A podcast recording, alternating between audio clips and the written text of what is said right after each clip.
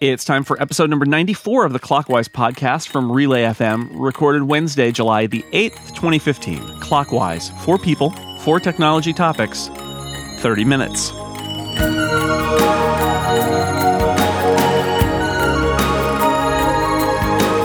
Welcome back to Clockwise, the weekly podcast that skips weeks sometimes.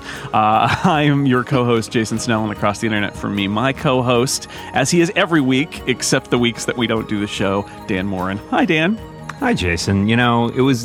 I'm sad that no one will overhear our clockwise from last week, recorded as we sat on a beach. Yep. It will. Mm-hmm. It will go into the archives. It was all about shell technology, anyways. So look, a, vo- a voice that that you just heard. It's one of our two excellent guest. Dan, would you like to introduce that voice? I uh, she ruined everything. she is our our favorite person to ruin everything. iMore's own Georgia Dow. Hi, Georgia. Hi, Dan. and and uh, a, a first time clockwise participant. He is the uh, proprietor of iPhoneJD.com, which provides technology information to lawyers. It's kind of cool. Jeff Richardson. Hi, Jeff. Hi, Jason. Thanks for inviting me to sit around the virtual table with y'all. All right. So uh, you are welcome. And let's get started. Topic number one uh, is mine. Uh, a lot of talk in the last week or so.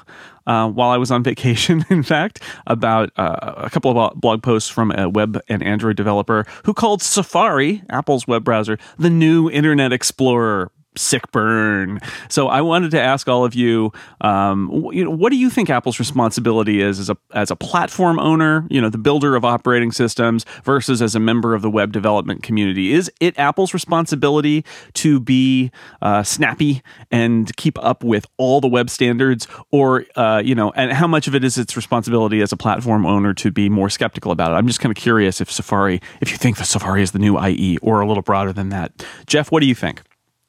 I read Nolan Lawson's two articles, and I see that he's frustrated that Apple is slow to adopt some cutting edge browser technologies. You know, I'm an attorney and an end user of technology, not a web developer. So when he complains about Apple's approach to things like IndexedDB, that just goes right over my head. But I can say that as someone who has been using Safari since it was introduced in 2003, Apple has had a heck of a lot of success with its strategy of slow and steady improvements. Um, you know, Apple's the tortoise, not the hare and I like that. I want Apple to take the time to, to look at proposed browser improvements in the context of the big picture, you know, weighing the, the whiz bang features of the flavor of the month against things like security and user experience. Um, and the best example for this of me is five years ago, all that criticism Apple was getting for refusing to incorporate Adobe Flash into Safari on iOS. So much so that Steve Jobs wrote that public letter, um, you know, Apple's thoughts on Flash in 2010. But in retrospect, Apple was clearly correct. And thank goodness we can now visit restaurant websites without having to load buggy Flash plugins. So, you know, for me, I know that smart people at Apple are looking at all these proposed enhancements to web technology.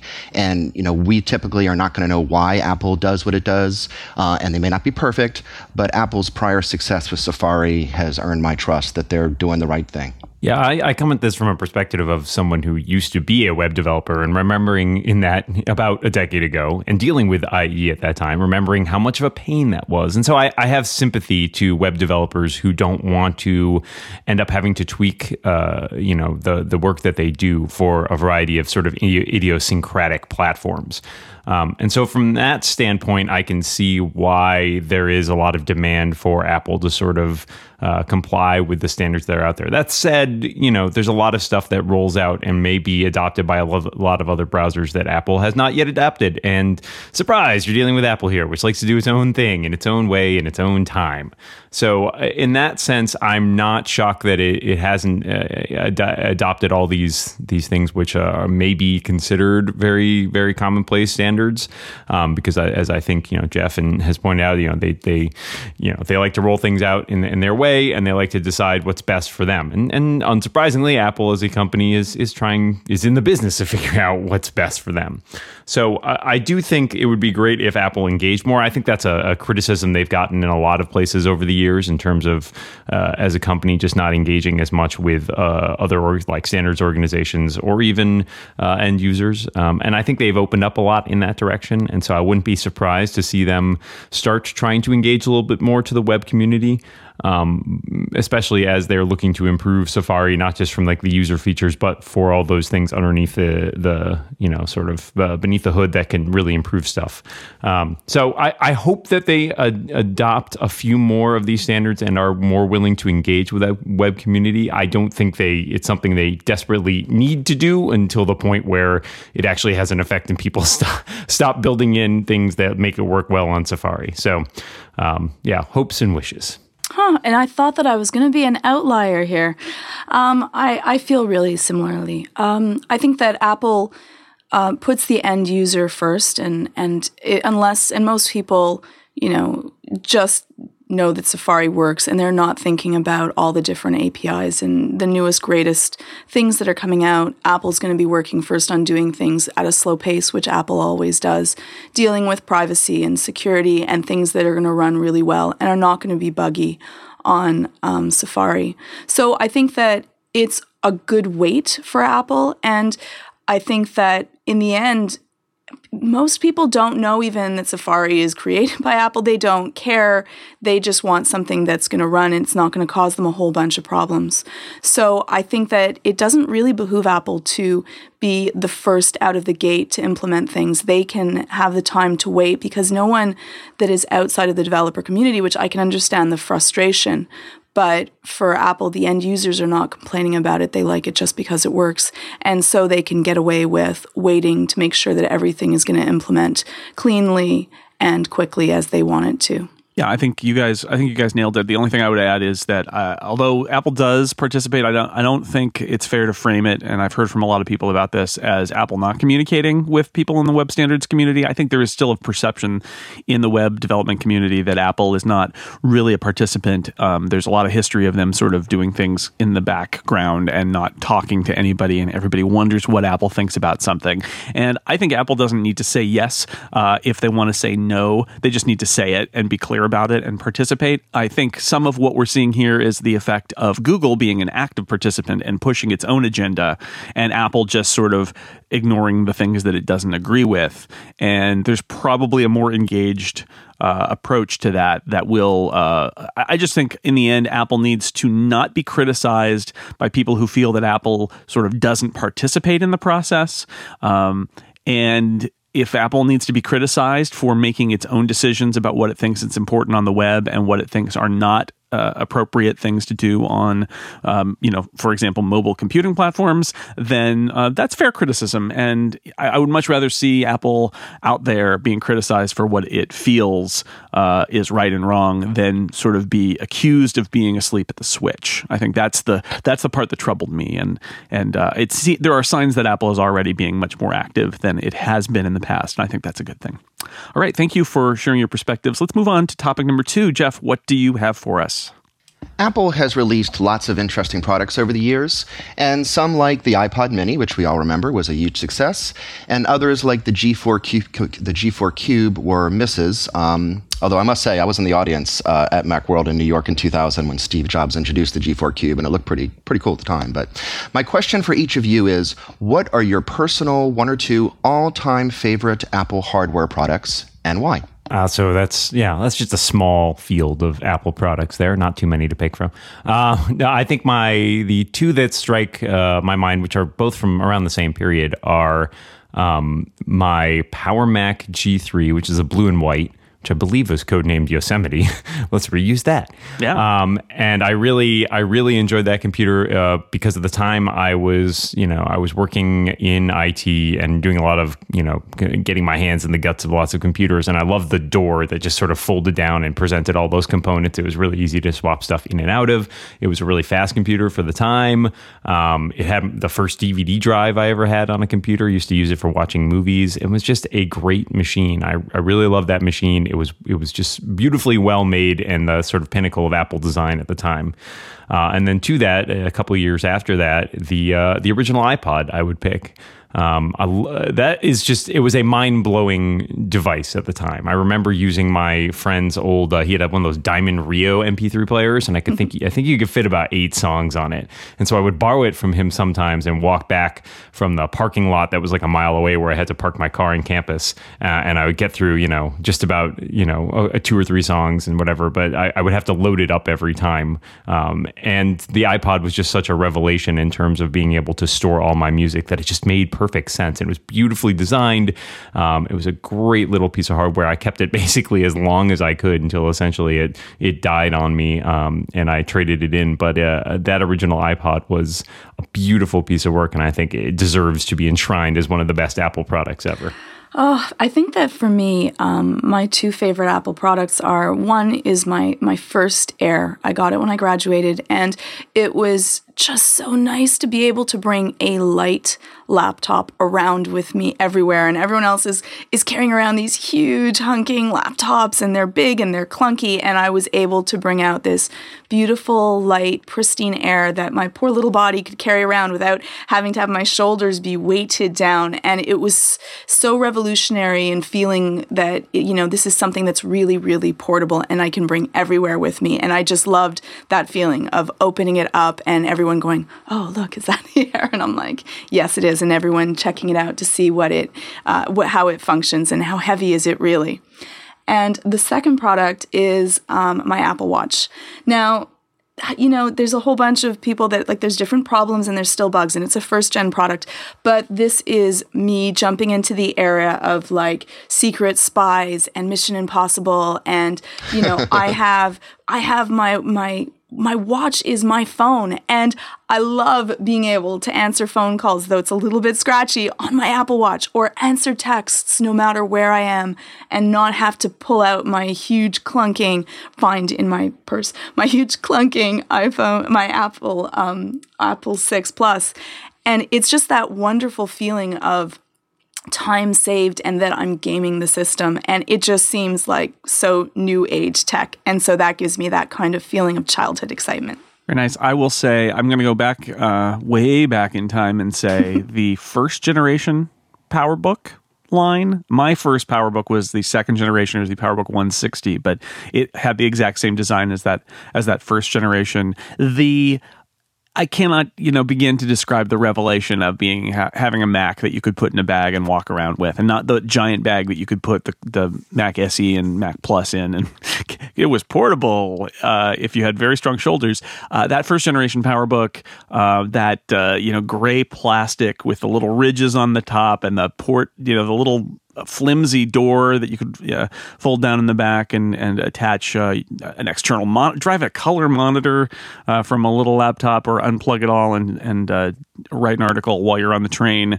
Um, I did that. That was uh, when I was in grad school, and I absolutely loved it. So first generation PowerBook for sure. And I'm going to throw in the 12 inch PowerBook uh, as well. That was the first uh, sort of like the the for years after, I guess is how I would put it. I dreamed of having a, a laptop that small again, and uh, I would say that the 11 uh, inch Air has come the closest to that uh, that sort of ideal of a very small PowerBook that. Uh, the, of the ones that I've used, um, although I suppose the new MacBook really is the um, which I have a little less affection for because I don't like the keyboard so much. Um, but it, it, it, fits the 12 inch PowerBook design to a T in that the keyboard goes all the way to the edge, and I love that 12 inch PowerBook. That for years afterward, when it became obsolete, I would uh, I would remember it fondly and wish that I could still be using it, but it was no longer any good. Yeah, those are all great choices. Um, my first um, is the uh, Performa 450, which was released in 1993. Uh, it was the same computer as the LC3, that was the educational version of it. Uh, that wasn't my first Mac. My first Mac was a Mac Plus I bought when I was in college in 1988. But that Performa 450 was the first Mac I had with um, an external bigger screen, you know, bigger compared to the original Mac design. It had color. And, you know, this was the computer that I really felt like, wow, you know, this is, you know, I can do everything with things, this thing. I'll be using Macs for the rest of my life, uh, and sure enough, I, I am. So, um, uh, although I loved my original Mac, after coming from a Commodore 64, which had color and stuff, it seemed like a step backwards to have that small grayscale, grayscale screen. Um, but overall, there's no question, my overall favorite Apple product of all time was the iPhone 3G released in 2008. This was the second generation iPhone you know, when the first one came out, it used the Edge network, which was pitifully slow, even by 2007 standards, and it did not work with uh, corporate email. People like me that have, you know, worked with an office that uses Microsoft Exchange, but all of that was solved with the iPhone 3G. It used fast 3G. It, you could work with corporate email. Um, it had iOS 2, which meant the App Store. So suddenly, all you know, the apps you could start to get for the iPhone, and you know, the original iPhone got everyone's attention, but it was the iPhone 3G that I think really set the stage for the iPhone's soaring popularity, and uh, it's my all-time favorite. Great choice. Uh, all right, that was a trip down memory lane. I hope Stephen Hackett is listening because that was right up his alley. Old stuff, old tech. Uh, we we have reached halftime. Two topics down, two more to go. Our halftime sponsor this week is Fracture, a really great company with a fantastic product. I have five Fracture prints, five, six Fracture prints near me right now. Fracture is a service. You upload photos to fractureme.com, and they don't just send you back a photographic print on paper, it is a print of your photo printed directly onto a piece of glass. It's a really uh, an, an, amazing effect. It's a unique effect. Um, they uh, it comes mounted with a sort of hardware on the back of it to use it to hang it on your wall. I will lift one off my wall right now. So it comes with that. You can you can you can hang it up on your wall. There's no frame required. It's its own frame. The glass on the front of it protects it, and then printed on the back of that same clear piece of glass is your photo. I've got some icons of podcasts that I do. I'm looking at the clockwise one right now, as well as some great photos. Tiffany Arment took a picture of uh, uh, an episode of Accidental Tech Podcast recorded in the Macworld podcast room last year that I'm in, and she sent me one. Uh, I've got a, a watercolor painting uh, that's on there would be great for kids. If you've got a great piece of your kids' art, you could take a picture of it, have it printed onto a fracture, and uh, save it that way instead of you know because that construction paper will fall apart. Um, super easy to order. Uh, I like I said, I've got six of them here. They've all come completely intact. They've they've got uh, packaging down to a science, so the glass is going to be perfectly secure. It comes with everything you need to mount them on your walls. It's all put together. It's super easy to get them up there once you receive your fractures. Um, they look great. They make great gifts. I've received them as gifts. I've ordered them for myself.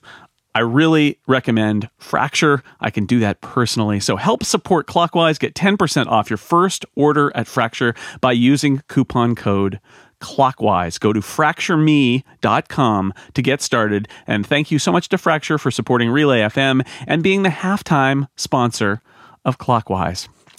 All right, halftime's over. Dan, it's time for the second half kickoff. What's your topic? All right, let's do this. So, I already mentioned that one of my favorite products was the original iPod, and some leaks last week from the new version of iTunes suggested that new iPods might be on the way, even as we've seen the iPod's influence kind of dwindling in the face of the iPhone. So my question for you guys is what what feature or what capability would get you excited about the iPod again? Georgia? You know, I've been thinking about this for a while. I guess you could say the usual answer, which would be more storage, smaller and lighter. But I don't really think that that's going to make a huge break in the market. I think that they would have to go like a full new step into something else. So, how would I actually want to use an iPod? Why would I purchase one when I already have my phone and I have a Bluetooth connector so I can listen to music as I want on my watch? I would love to have one, it be waterproof, and two, I would love to have it as like a little tiny earpiece. So they used to have the iPod that looked like a little tie clip. Something like that. It would be in an earpiece. I would get to wear it on my ear as I needed. And then I thought the coolest thing would be if they could add a little walkie talkie feature. So that when I'm playing paintball, I can listen to music and I can tell everyone else when the people are coming towards our way. And I think that as a family, if we went to Disney World or we did something else, that would be a awesome, cool feature that I would definitely definitely be down with purchasing an iPod. Dan, I didn't know that this was the pundit showdown and we were doing defend the indefensible. I have nothing oh. to say. That the, the, the true answer is I'm, I don't think there's anything that could get me excited about the iPod again. I was thinking about it and I thought, well, you know, what would be really great is if like my car's got an iPod attachment in the in the glove box. It's like that would be really great if I could I, I could plug it in and and have the music stream wirelessly. So maybe if they put a cell phone connect. Oh no, wait a second. Then it's just an iPhone, isn't it? So I don't know. Yes. I, I think I'm not ever going to be a person who's going to be excited about the iPod. I think it would be great for people who have um, have have kids who want something that's smaller, or the the you know sort of John Siracusa's of the world who don't want to pay for a, a smartphone plan. To have, uh, I, I want Apple to keep it up and keep it relatively modern because it's good to have in the product line. But it, its its use cases continue to narrow, and uh, I, I don't think there's anything that can get me excited about the iPod again until, as Georgia said, until maybe it's something that um, you stick in your ear. But at that point, why why not play music from your Apple Watch to a little Bluetooth headphone instead? So I just think time has passed the iPod by. Sorry you know, we talk about the iPod. The iPod, you know, means two things now, right? You have the iPod Touch, which is never going to be exciting again because that's just the iPhone without the phone, the one that you give your kids so that you don't have to pay a monthly cellular uh, fee for it. Um, but the other thing that the word iPod refers to is that small portable music player that doesn't have a big enough screen to run apps and, and stuff like that. And I think that Apple has already figured out how to make that uh, device exciting again, and it's called the Apple Watch. You know, my favorite iPod of all time was the sixth generation Nano, which is the one that Apple sold from 2010 to 2012. It was that small square, and the whole thing was a clip, so you could like clip it to your clothes while you're working out. And um, the Apple Watch does the same thing. I put it on my arm instead of clipping it to my clothes, but it, it carries my music, and you know, it's got all the information I need on the screen. And you know, I used to connect my old iPod to one of those Nike Plus iPod sensors that you stuck in your shoe, so it could monitor your uh, steps. But you know, now the Apple Watch does all that. So I mean, I could see maybe Apple making the iPod more of like a lower end Apple Watch, maybe put put one of those M8 motion co-processors in it so it could watch your steps, you know, for people that can't afford an Apple Watch but want to get some of the the exercise benefits and maybe the iPod would do that. I still don't know if it would be exciting though, but yeah, I think I think you kind of hit the nail on the head there. That the uh, the Apple Watch does strike me as kind of an analog for the modern day shuffle. You know, obviously pricier and more capable, but it does have the, the same sort of thing with like your two gig music library and stuff like that. So I, you know, I'm, I'm Jason makes a convincing argument. It is hard to imagine the iPod being exciting more, although I really do enjoy George's suggestion of a walkie talkie built in there. Um, I will be interested to see how, especially the non iPod Touch models, uh, which is to say the Shuffle and Nano, deal with Apple Music if they do at all. The Shuffle strikes me as probably not really you know much more than than loading stuff on there which you may be able to download into your library. I'm not sure how the drm stuff works on that um, but the you know app, adding some sort of streaming feature or access the stream feature to the nano via via wi-fi or bluetooth or something seems like maybe that would that would get some people interested in it again but I, I do agree that it's a hard it's an uphill climb when you have the iphone and the ipod touch even and trying to get people into you know the uh, music only playing devices i think is a is a pretty pretty tough sell. So I, I hope that they come up with something interesting, or at the very least, as Jason says, keep it modern. But I I'm not super hopeful. So my question is, what do you think is going to be the next big advancement, the next big leap in technology? What's going to get us to want to use our smartphones even more than we already do? Wow. Um, I, I, found I found that's a, a, really hard question. I mean, there are a lot of rumors about about um, about uh, haptic stuff in the new iPhone. Um, I feel like text input is still a big problem on on smartphones, and I'm not quite sure whether it's just a matter of doing better speech to text conversion uh, combined with uh, improvements in the feel as we're typing on the glass that that uh, haptic stuff might be able to improve. I don't know, um, and because I, I, feel like it's like that is one of our big problems is the text input's just still not that great on smartphones. Um, I a year ago, if you would ask me this, I would have probably said smarter extensions to um, you know little little satellite devices to the smartphone, like you know a watch or something. But we're starting to have those now, and I think those are actually um, huge advancements for the smartphone in that it makes the smartphone the hub of a of a, a, larger experience instead of having to be everything and do everything. So I'm afraid I don't. I, am now I'm really glad we're not keeping score because I don't really have a good answer for this. I I, I feel like smartphones are going to move slower now, and that maybe the biggest advancements are going to be intelligent objects around them that talk back to them and that let us you know give input in different ways, and it just goes back to the smartphone later. Jeff, what do you think?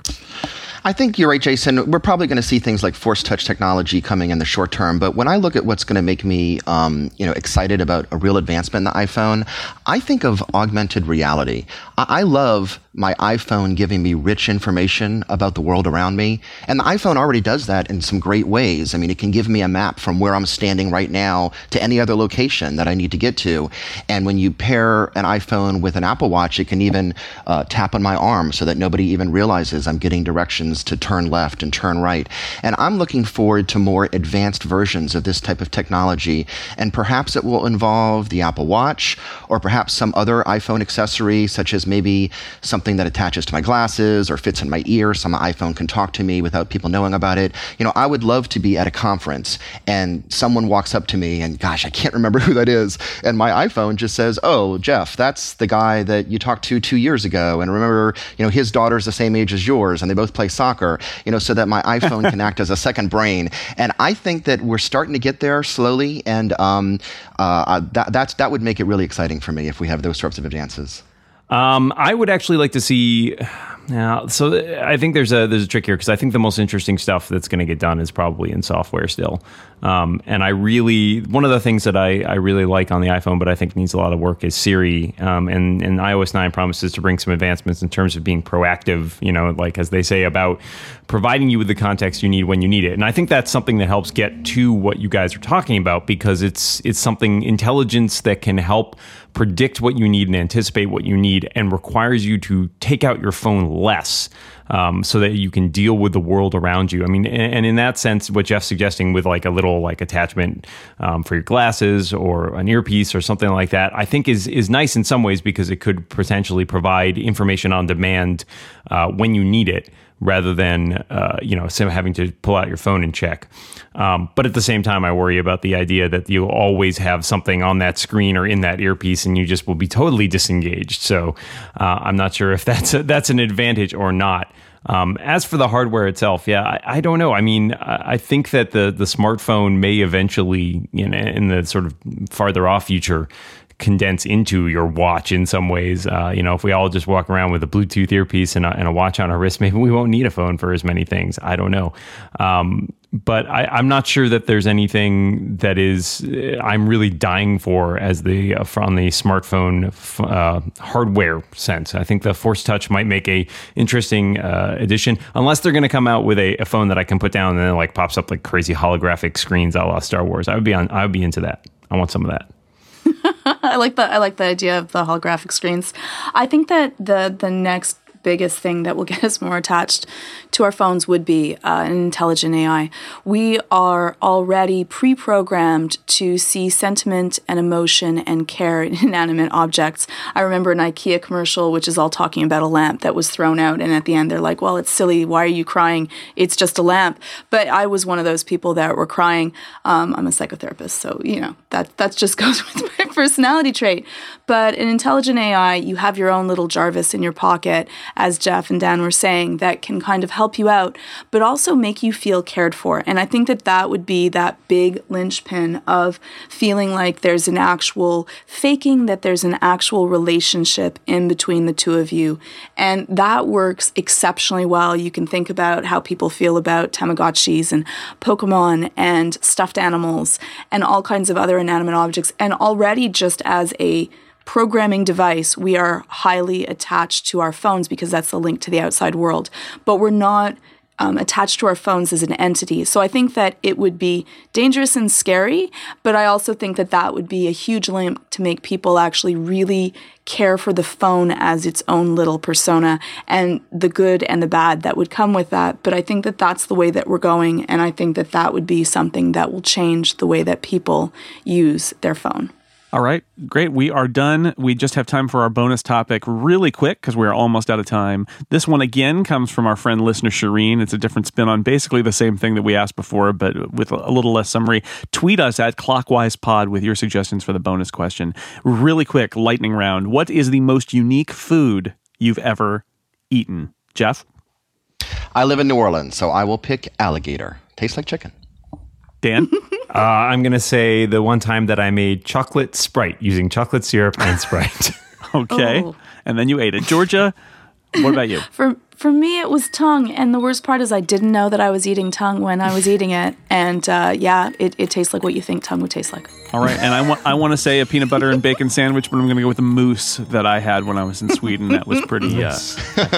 All right, we are completely out of time. I want to thank Jeff Richardson from iPhoneJD.com. Thanks for being here. Thanks, Jason. Thanks, Dan. and Georgia Dow from iMore, thank you for being here. Thank you for having me. And uh, Dan, okay, we're going to be back next week, right? Right? Oh, yeah, I totally. I'm here. All right, I'm totally All here. right, I'll be here something too. more important comes up. Okay. And so until then, we want to remind everybody out there: watch what you say. And keep watching the clock. Bye, everybody. Bye.